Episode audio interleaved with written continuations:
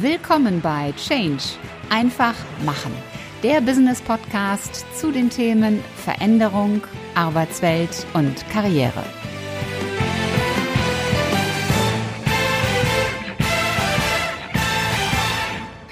Hallo, liebe Podcast-Community und herzlich willkommen zu einer neuen Folge in deinem Business-Podcast Change.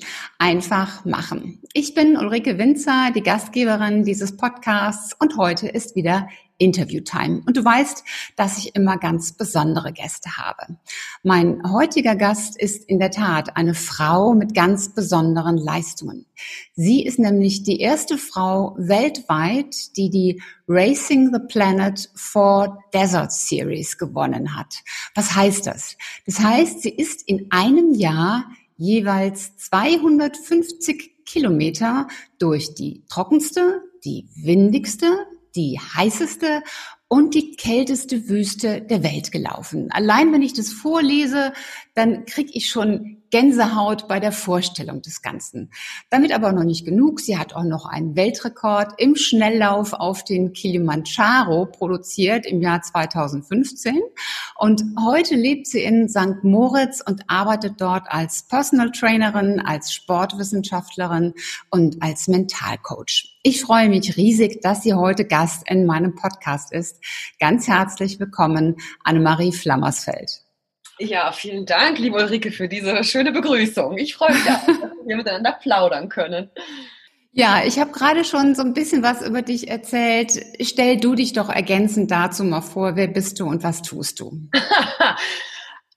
ja, also ich bin ähm, ähm, eine sportbegeisterte, aber auch vom Leben begeisterte Person. Äh, ich probiere gerne neue Dinge aus und ähm, habe, glaube ich, so einen Antrieb, immer wieder was ähm, zu tun, was ich noch nicht kenne. Und dieses, diese Ungewissheit auszuprobieren, auch wenn mich das manchmal selber ein bisschen aus der Bahn wirft und ich mich ähm, ertappe, dass ich mir vielleicht doch ein bisschen zu viel vorgenommen habe, aber dann motiviert mich das dann doch irgendwie, das irgendwie zu machen. Und äh, ansonsten bin ich gern draußen in der Natur, ähm, um mich da wieder so ein bisschen zu erden. Und wenn ich eh die ganze Zeit draußen rumlaufe, bin ich natürlich auch viel ähm, dann mit der Natur zusammen und aber nicht zu vergessen, ich bin auch ein ganz normaler Mensch. Also ich, ich gehe gern auch abends ins Restaurant und trinke ein Glas Wein oder mal ein Bier und esse gerne auch Süßigkeiten. Also ich bin da irgendwie, das erstaunt dann immer ganz viele Menschen, dass sie mich auch so sehen und dann, wenn ich rede und alles so erzähle, was ich so mache und äh, äh, irgendwie, ich fühle mich ja gar nicht so außergewöhnlich, was ich da geleistet habe und ähm, das kommt ja dann dazu. Und äh, aber ich motiviere auch gerne Menschen, wenn ich merke, da ist ein Potenzial da, dann versuche ich schon so ein bisschen die Leute so ein bisschen herauszufordern und auch meine eigene Erfahrung damit reinzubringen. Ja, du hast vorhin gesagt, ähm, du, du magst es so, die, die Ungewissheit herauszufordern und ins, ins Ungewisse zu gehen. Und du bist ja Deutsche und das Thema Ungewissheit, Unsicherheit ist ja äh, untypisch für Deutsche. Deutsche suchen ja unglaublich viel Sicherheit und wollen sich hier und da und überall absichern.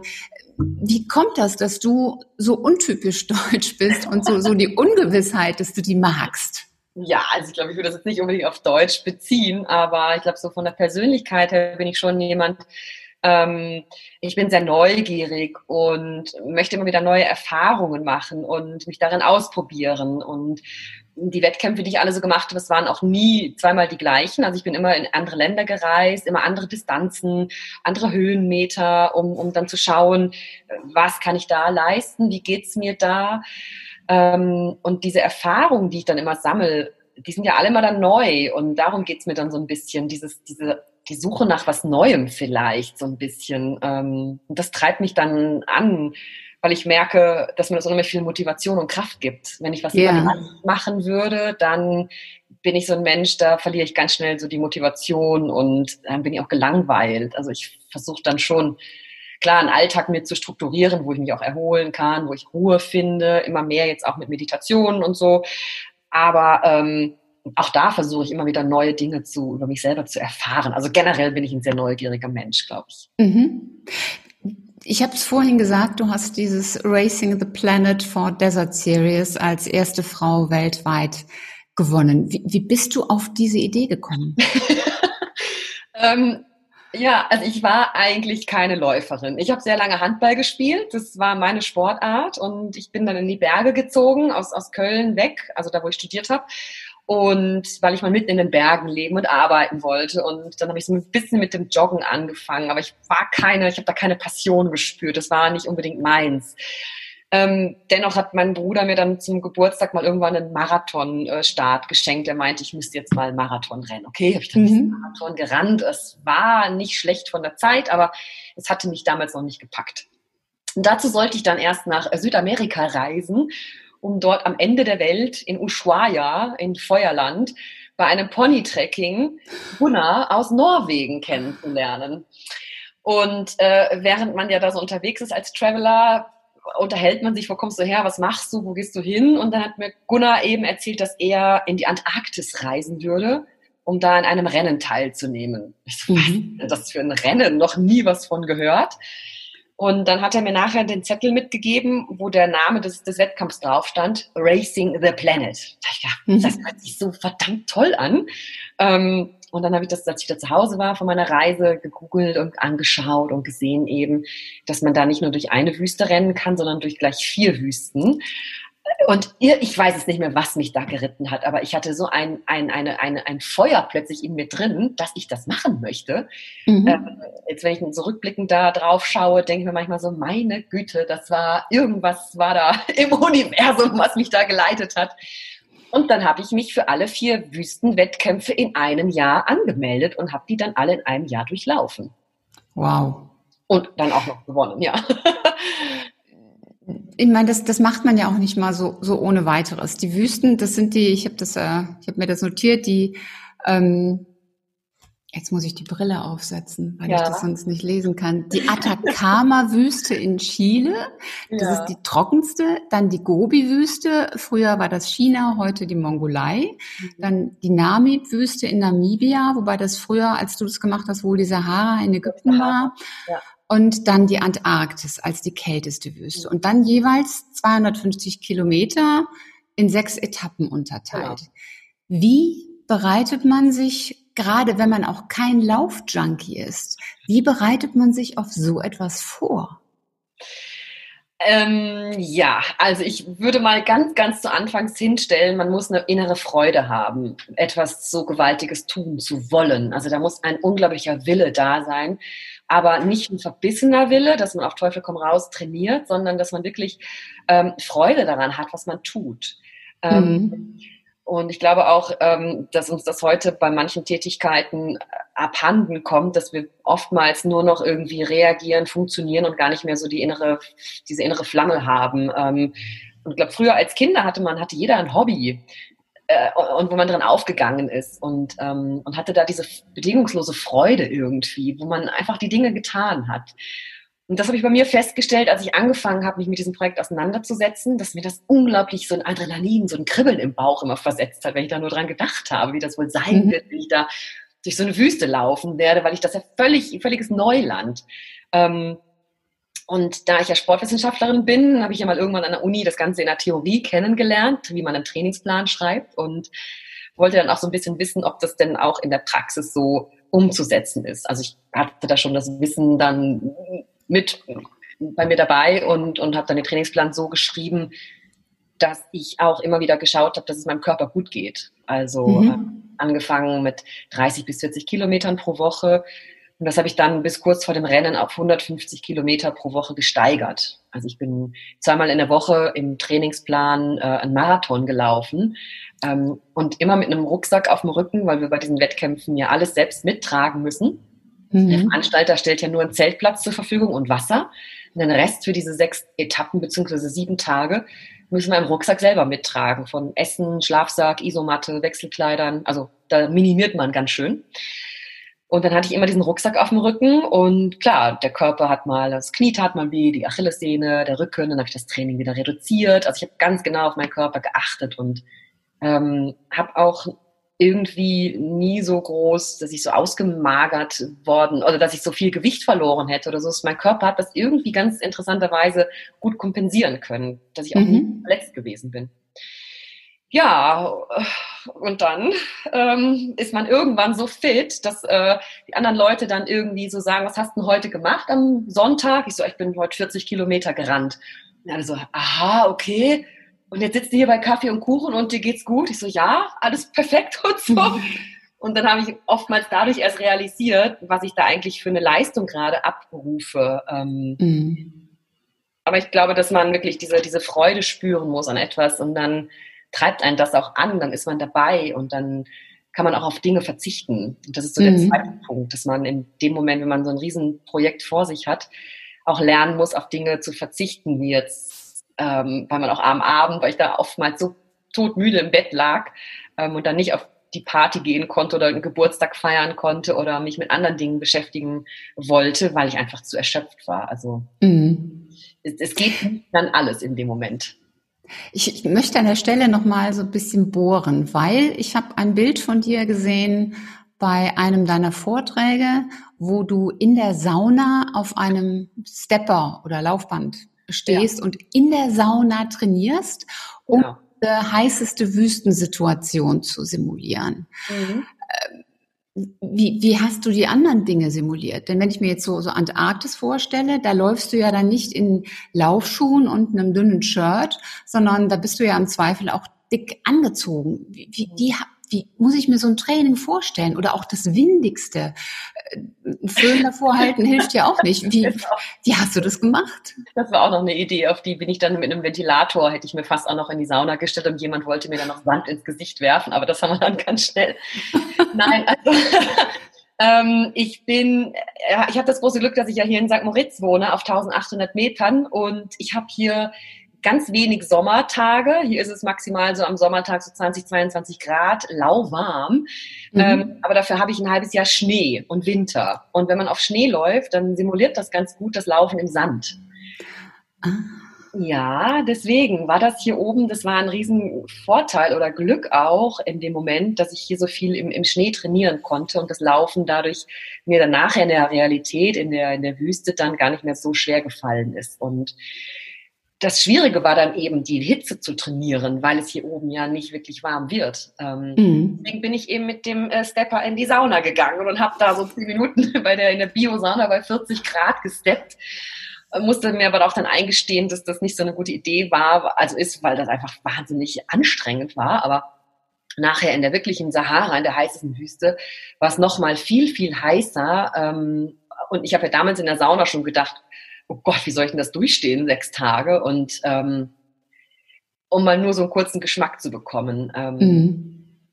Ja, also ich denke, man muss sich da schon mental total gut drauf einstellen können, dass wenn man das macht, ähm, dass man das 100 Prozent dann macht. Also, dass man wirklich sagt, ich fahre jetzt dahin in die heißeste Wüste der Welt oder in die kälteste Wüste der Welt und dann bin ich da und dann mache ich das und dann gibt es auch nichts zu meckern, weil ich habe mir das ja selber ausgesucht. Mhm. Jemand, der jetzt nachrechnet und 250 Kilometer, sechs Etappen nimmt, der könnte vermuten, ähm, das ist an sechs Tagen die Marathons und einmal zehn Kilometer. Das ist aber nicht so. An einem Tag okay. wird ein Doppelmarathon genau, gelaufen, ja. wenn ich das richtig recherchiert ja. habe. Kann man sich so vorstellen, 40 Kilometer, also Sonntag ein Marathon, Montag ein Marathon, Dienstag einen, Mittwoch einen. Am Donnerstag dann einen doppelten Marathon mit 80 Kilometern und dann am Samstag nochmal die 10, damit man auf die 250 Kilometer kommt. Wie viele Menschen nehmen an, an so einem Rennen teil und wie viele kommen wirklich an? Ja, das waren so im Schnitt 160 bis 180 Teilnehmende. Ähm, wow. So 20 Prozent, 30 Prozent Frauen, der Rest Männer. Und das Durchschnittsalter lag so bei Mitte, Anfang 40. Und erstaunlicherweise sind fast alle immer durchgekommen. Es waren vielleicht so eins, zwei, maximal drei, die aufgeben mussten aufgrund körperlicher Beschwerden und die dann nicht mehr weiterlaufen konnten. Aber es ja. haben wirklich alle bis zum Schluss durchgekämpft und wollten ins Ziel kommen, um diese tolle Finisher-Medaille zu bekommen und applaudiert zu werden. Ansonsten kriegt man da ja nichts. Es gibt ja keine Preisgelder und nichts. Das ist ja und macht das ja, ja einfach nur für sich, ja. Du, du hast mal gesagt, wenn man durch eine Wüste läuft, dann hast du keinen Support, dann ist da nur du gegen dich. wie bist du mit, mit Zweifeln umgegangen? Und wer mal irgendwie einen Wettkampf gelaufen ist und sei es nur zehn Kilometer, der weiß ja, da ist mittendrin, da hat man dann so einen Punkt, wo man denkt, oh, warum habe ich mir das eigentlich angetan? Ähm, und wenn ich mir jetzt 40 Kilometer in der Wüste überlege, da, da kannst du ja nicht einfach sagen, äh, okay, war eine blöde Entscheidung, ich lasse das jetzt. Wie, wie bist du mit Schmerz, Hitze, Kälte, wie bist du dann in so einer Situation damit umgegangen? Also ich, das ist ein ganz gutes Stichwort. Ähm, ich kann mich ja nicht einfach dahinsetzen auf den nächstbesten Stein und darauf warten, dass da mal ein Bus kommt oder ein Taxi mir rufen oder so. Das ist dann wirklich, wenn man sich auf das einlässt, dann ist man 100 Prozent dabei. Dann ähm, sind die Krisen, die ich hier so im Training hatte und mir dann wirklich in den Bus oder in den Zug einsteigen konnte, die gibt es dann mhm. einfach nicht. Es ist wirklich ein, ein Point of No Return, dass man sagt, ich lasse mich 100 Prozent darauf ein und ziehe das durch, wenn es mir körperlich soweit gut geht. Ähm, der zweite Punkt ist sicherlich das Mentale, die mentale Einstellung. Ähm, dass ich mich vorher gut vorbereitet habe mit einer Mentaltrainerin und verschiedene Situationen durchgespielt habe für den Fall der Fälle, wenn ich Krisen bekomme. Und mhm. Krisen habe ich mir dann schön hier im kühlen St. Moritz dann vorgestellt. Ja, wie ist es denn dann, wenn es mir zu heiß wird, wenn ich einfach nicht mehr kann, wenn der Schweiß mir runterläuft und so weiter? Und dann habe ich mir Bilder vorgestellt, die genau das Gegenteil bewirken. Also ich habe mir Bilder vorgestellt vom eiskalten Schneesturm und habe diesen Schneesturm mit all meinen Sinnen gerochen, gehört, geschmeckt, gefühlt und habe dann wirklich ähm, über diese mentale Vorstellung mich in diesen Schneesturm reingebracht und bin raus aus dieser quälenden, heißen Situation in der Wüste gegangen. Einfach mit dem mentalen mhm. Training. Das ist aber eine Übungs-, also Übungssache, genauso wie das physische Training auch. Das geht nicht mal eben so mit dem, mit dem Fingerschnippen. Ähm, da habe ich ein, bestimmt auch ein Dreivierteljahr mit meiner Mentaltrainerin immer wieder so Situationen durchgespielt. Hm, ich glaube, das nennt man Biofeedback. Kann das sein? Ähm, das ist noch was anderes. Ähm, okay. Und man mit dem Bildschirm noch so arbeitet. Das ist einfach eine Visualisierung. Also mhm. ich stelle mir Bilder vor, ähm, egal was, die mich einfach aus einer Situation, jetzt in meinem Fall rausbringen und mir gute Energie wiedergeben. Dass ich mich nicht quäle und denke, ach Gott, ist das anstrengend hier, was mache ich denn jetzt hier? Natürlich hatte ich diese Gedanken, logisch. Also die kamen, weiß ich nicht wie häufig und wo ich mich gefragt habe, boah, wann kommt die nächste Verpflegungsstation? Ach, warum bin ich denn noch nicht im Etappenziel?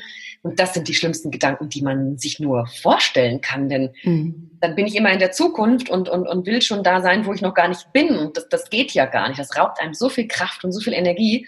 Ähm, deswegen dieses, was im Moment total in Mode ist, diese Achtsamkeit und in dieses Hier und Jetzt einzutauchen. Das ist so entscheidend, das ist so ein kraftvoller Gedanke, den ich auch ganz häufig dann angewendet habe und mir so Mantras dann immer vorgesagt habe oder so Sprüche irgendwie. Mit jedem Schritt kommt Energie zurück, mit jedem Schritt, wo ich mich dann wirklich aufgetankt habe wieder. Ja. Krisen, klar, die kamen nicht nur im, im, Wettkampf, sondern auch im Training. Und ähm, aber dann komme ich wieder ganz zum Anfang wieder zurück, dass ich mich dann wieder darauf besonnen habe, warum ich das eigentlich machen möchte, aus, aus weil ich irgendwie was herausfinden wollte, wozu ich in der Lage bin, vielleicht. Ähm, und auch die Freude, die ich dabei empfunden habe, dass ich mir sowas zutraue auch. Also da hat mhm. ganz viel mit, ja, mit dem Selbstbewusstsein zu tun, sowas überhaupt machen zu können und zu dürfen auch. Also auch so eine Ehrfurcht, die kann man auch manchmal mit hoch. Also ganz verschiedene mhm. Facetten, die ich da beleuchten konnte. Toll. Ich glaube, das ist auch ein guter, guter Impuls, ähm, dass man sich selber mit, mit so einer positiven Visualisierung ähm, sich selber so ein Mantra setzen kann, um mhm. weiterzugehen in schwierigen Situationen. Mhm. Du hast es vorhin erwähnt in einem Nebensatz, es ging ja nicht nur um das Laufen an sich, sondern da gehörte ja auch die ganze Organisation drumherum. Also wenn man hier in Deutschland äh, einen Marathon läuft, dann ist ja da alles organisiert. Dann kriegt man zwischendrin Nahrung und was auch immer. Da muss man auch nirgendwo, äh, das sind Toilettenhäuschen. Ja, genau. Ähm, so, da musstest du ja alles mitschleppen, bis hin zum Toilettenpapier, was ja jetzt gerade in Corona-Zeiten wunderbar ja. gehortet wurde. ähm, wie hast du das gemanagt? Ja, da habe ich mir ähm, Hilfe von außen geholt und habe mit Experten so ein bisschen gesprochen, die schon mal solche Wettkämpfe gemacht haben. Und die haben mich da in eine völlig neue Welt eingeführt, was es nicht alles gibt an möglichst leichten Rucksäcken, leichte Turnschuhe, alles möglichst leicht, leicht, leicht. Denn man das 250 Kilometer schleppen muss, dann nimmt man nicht den schweren 3 Kilo Daunenschlafsack mit, auch wenn es da ein mhm. Wärmer drin ist, sondern dann doch nur den leichten 800 Gramm Schlafsack. Also ich habe wirklich das Equipment total äh, getuned und ähm, letzten Endes ganz viele Dinge abgeschnitten und, und weggeworfen, die ich nicht brauche, um ähm, dann so ein Rucksackgewicht von ungefähr so zwischen 9 und 11 Kilo auf dem Rücken zu haben. Boah, was ja auch schon viel ist. Ja, das sind ja, wenn man so zehn Wasserflaschen, a ein Liter mal hebt äh, oder sich mal hinstellt, und das ist schon ein mächtiges Gewicht. Ähm. Und ja, dann muss man natürlich ähm, schauen, was einem auch gut tut an Ernährung. Das habe ich dann alles im Vorfeld getestet. Diese Trekking-Nahrung, das sind dann so gefriergetrocknete Beutel, äh, Beutel mit gefriergetrockneter Nahrung.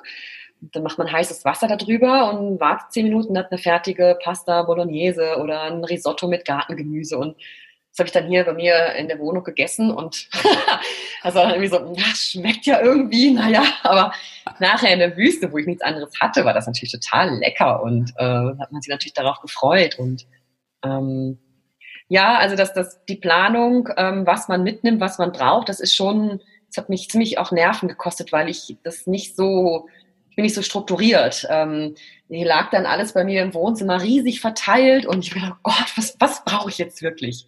und sich dann wirklich auf das Wesentliche zu besinnen, war nachher, als ich in der Wüste gewesen bin, eigentlich eine totale Befreiung, so paradox sich das anhört. Ich hatte kein Internet, ich hatte kein Handy, ich hatte keine Bücher, ich hatte nichts zu lesen, keine Zeitungen, nichts. Ich hatte ähm, ein kleines Tagebuch dabei, das ich geschrieben habe. Und ansonsten habe ich die Zeit verbracht und hatte keine Ablenkung von außen. Also es war so im Nachhinein betrachtet eigentlich eine ziemliche entschleunigte Zeit, wenn die Strapazen nicht gewesen wären. Wollte gerade sagen, kein WLAN. Ja, genau, ja. genau. Mhm. So die Grundbedürfnisse wurden dann schon, also Essen, Schlafen, Erholen, die wurden dann schon befriedigt, aber alle anderen waren so, ja, WLAN. Ja. genau. Das heißt, es war aber auch jeden Tag dann eine andere Strecke, also das schloss sich so hintereinander an. Genau, wir sind mal wieder neu gestartet, ja. Das heißt aber dann auch, doch auch, dass du für die kälteste Wüste ja ein durchaus anderes Equipment haben musstest als für die heißeste oder die windigste, oder? Ja, das war aber ein anderer, anderer Modus. Ähm, da sind wir mit dem Schiff ähm, durch die Antarktis gefahren und sind morgens vom Schiff mit so kleinen äh, Beibooten auf die jeweiligen Inseln transportiert worden und sind dann da gelaufen. Und dann nach, dem, nach der Etappe dann wieder zurück auf das Schiff. Also das war ein recht luxuriöser ähm, mit Dusche und Toilette und allem und Abendessen und da mussten wir jetzt nicht so viel mitnehmen. Ähm, aber natürlich das Equipment hatte ich natürlich auch einen Vorteil mit meinen sechs Monate Wintern, Winter, mhm. wo ich weiß, wie es sich anfühlt, bei minus 20, minus 30 Grad zu laufen, ähm, war dann in dem Moment natürlich auch wieder ein Vorteil, den ich, den ich da hatte, ja. Ja. Schuhtechnisch, Antarktis stelle ich mir als ziemlich glatt vor. Ähm, ist ganz normales Laufen auf Schnee. Also das war okay. so ein, wenn man so das Skigebiet kennt, wenn da die, die Raupen drüber fahren und den Boden mhm. platt machen, dann ist das eigentlich ein ganz angenehmes Laufen. Und ich hatte ganz normale äh, Running-Schuhe an. Ich glaube, ein Gore-Tex war noch da drin in der Membran ähm, und sogar Maschen hatte ich drüber gezogen. Aber ansonsten hatte ich eigentlich zwei, drei Lagen übereinander gezogen und ähm, gute Handschuhe, Mütze und dann waren es so bei minus 20 waren das ja jetzt auch nur, ähm, ging das dann noch mit der Temperatur. Und okay. immer so, so, ein Halstuch über Mund und Nase meistens, damit mit der die Luft nicht so kalt ist. Mhm. Jetzt ist es ja eine, eine Entscheidung zu sagen, ich mache das jetzt. Und wenn man so eine Entscheidung getroffen hat und die dann so in die Welt hinaus kommuniziert, dann gibt es da ja immer äh, den einen oder anderen, der dann sagt, was ist denn das für, für eine dumme Idee? Und Menschen, die versuchen einem die Ideen auszureden. Wie, wie bist du mit solchen Ausredern umgegangen?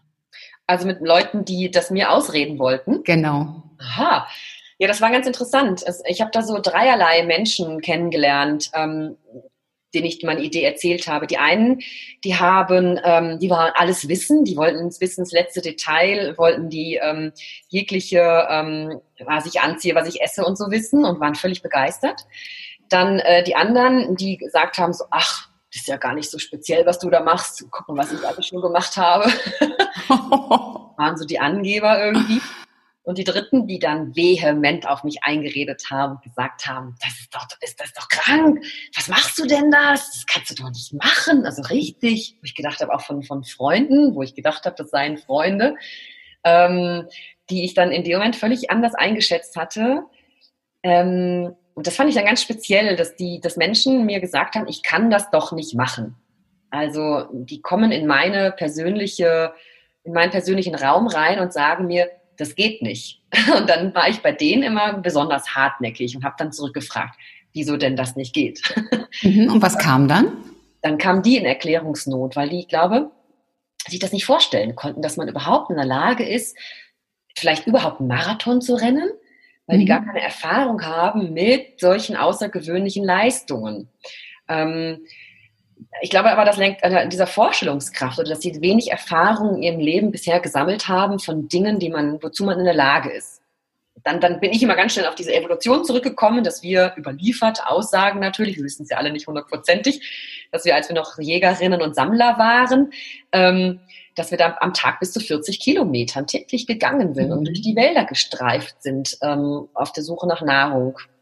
Ähm, und von daher ist es, glaube ich, in unserem genetischen Code noch drin, dass wir in der Lage sind, ähm, ganz über uns hinaus zu wachsen. Ja. Leuten dann versucht, so ein bisschen zu, zu erklären. Aber es ist unglaublich schwer, Menschen, die so negativ eingestellt sind, ähm, die mit so einer übersprudelnden Begeisterung zu überzeugen. Ähm, was dann oftmals geholfen hat, dass ich dann gefragt habe, ja, was ist denn deine Herausforderung? Was ist denn bei dir, wo du an eine Grenze stößt, was du dir nicht vorstellen kannst? Und dann kam manchmal so eine Aussage, ja, ich habe unheimlich Angst, äh, mit dem Auto auf der Autobahn zu fahren.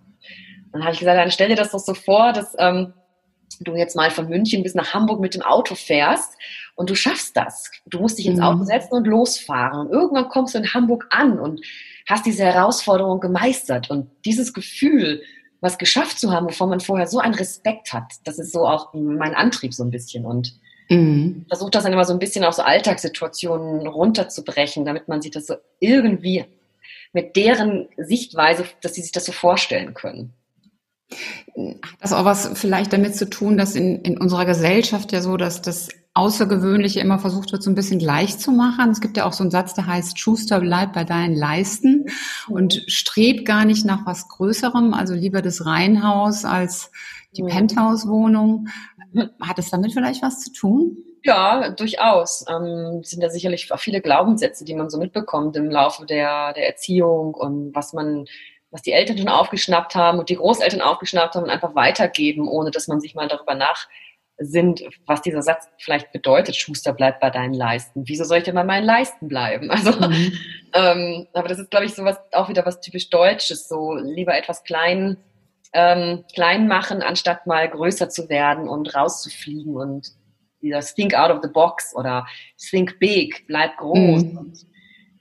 ich meine, unsere Vorstellungskraft können wir uns so viele Dinge vorstellen und und dem Hirn ist es letzten Endes egal, ob man das sich jetzt vorstellt oder ob man es wirklich durchführt. Wir haben diese Gedanken und wenn man sich da reinspinnt, dann findet man auch einen Weg, wie man das durchführen kann. Da kommt irgendwas, kommt.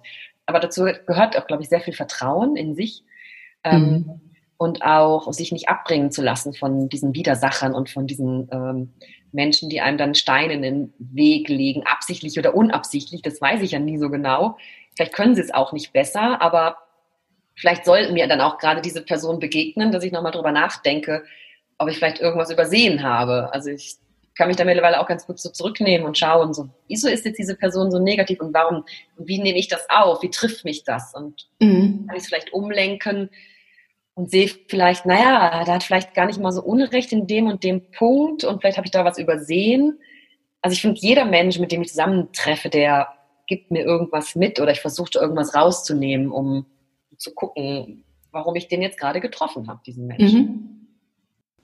Soweit und bis hierhin der erste Teil des Interviews mit Annemarie Flammersfeld. Freut euch auf die Fortsetzung, den zweiten Teil, denn dort geht es mit der gleichen Begeisterung und Energie weiter. Das war's für heute. Ich hoffe, dass dir die Folge gefallen hat und dass du richtig tolle Impulse für dich mitnehmen konntest. Am besten sind immer drei ganz konkrete Dinge, die du sofort umsetzt und die dich weiterbringen. Und wenn du drei Menschen kennst, die von diesen Impulsen ebenfalls profitieren, dann teil doch einfach die Folge mit ihnen. Hat dir diese Episode gefallen? Hinterlass mir gerne eine 5-Sterne-Bewertung und eine Rezension bei iTunes. Und am besten abonniere auch gleich den Kanal, damit du keine Folge mehr versäumst. Wenn du Fragen hast oder Ideen, Anregungen, Verbesserungsvorschläge oder Themenwünsche, dann schick mir gerne eine Nachricht. Alle Kontaktdaten zu mir findest du in den Show Notes. Und ich hoffe natürlich, dass du auch beim nächsten Mal wieder mit dabei bist. Bis dahin, sei großartig, mach einfach Change. Deine Ulrike Winzer.